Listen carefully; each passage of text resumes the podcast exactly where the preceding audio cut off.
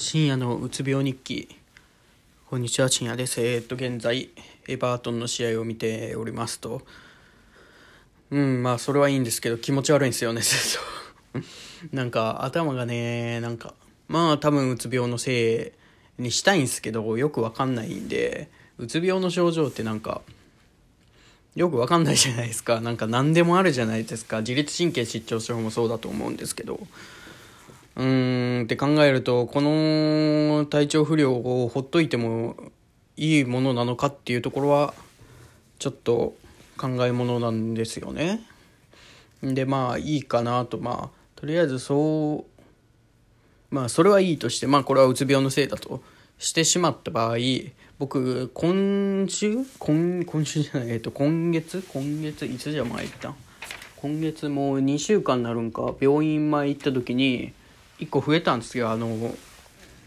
ピプレッソビプレッソ？毎回忘れるんですよこいつだけ。ピプレッソですね。P か B かいやもうどっちでもいいですわもうなんかあの双極性の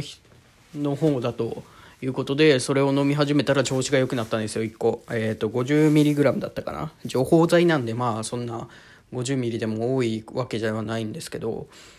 そのまあ最高150まで上げれるらしくで150まで上げたいみたいな話をしよって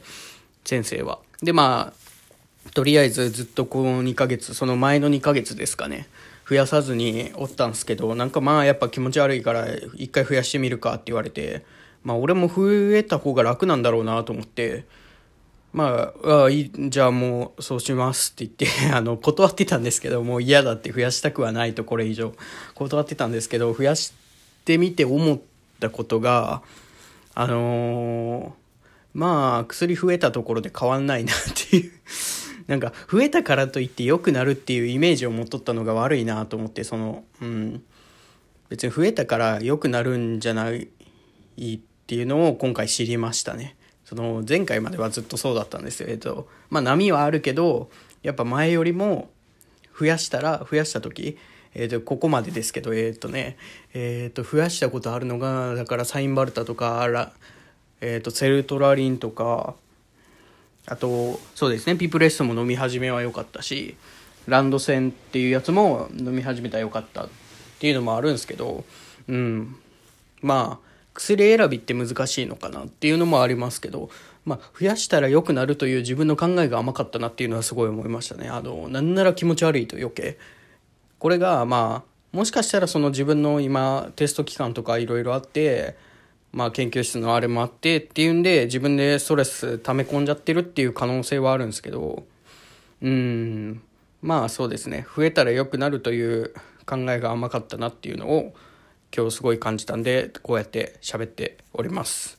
っていうはい。ものでした。はい。もう最後の終わり方がいつも分かんないですよね。でうん。長引いちゃうんで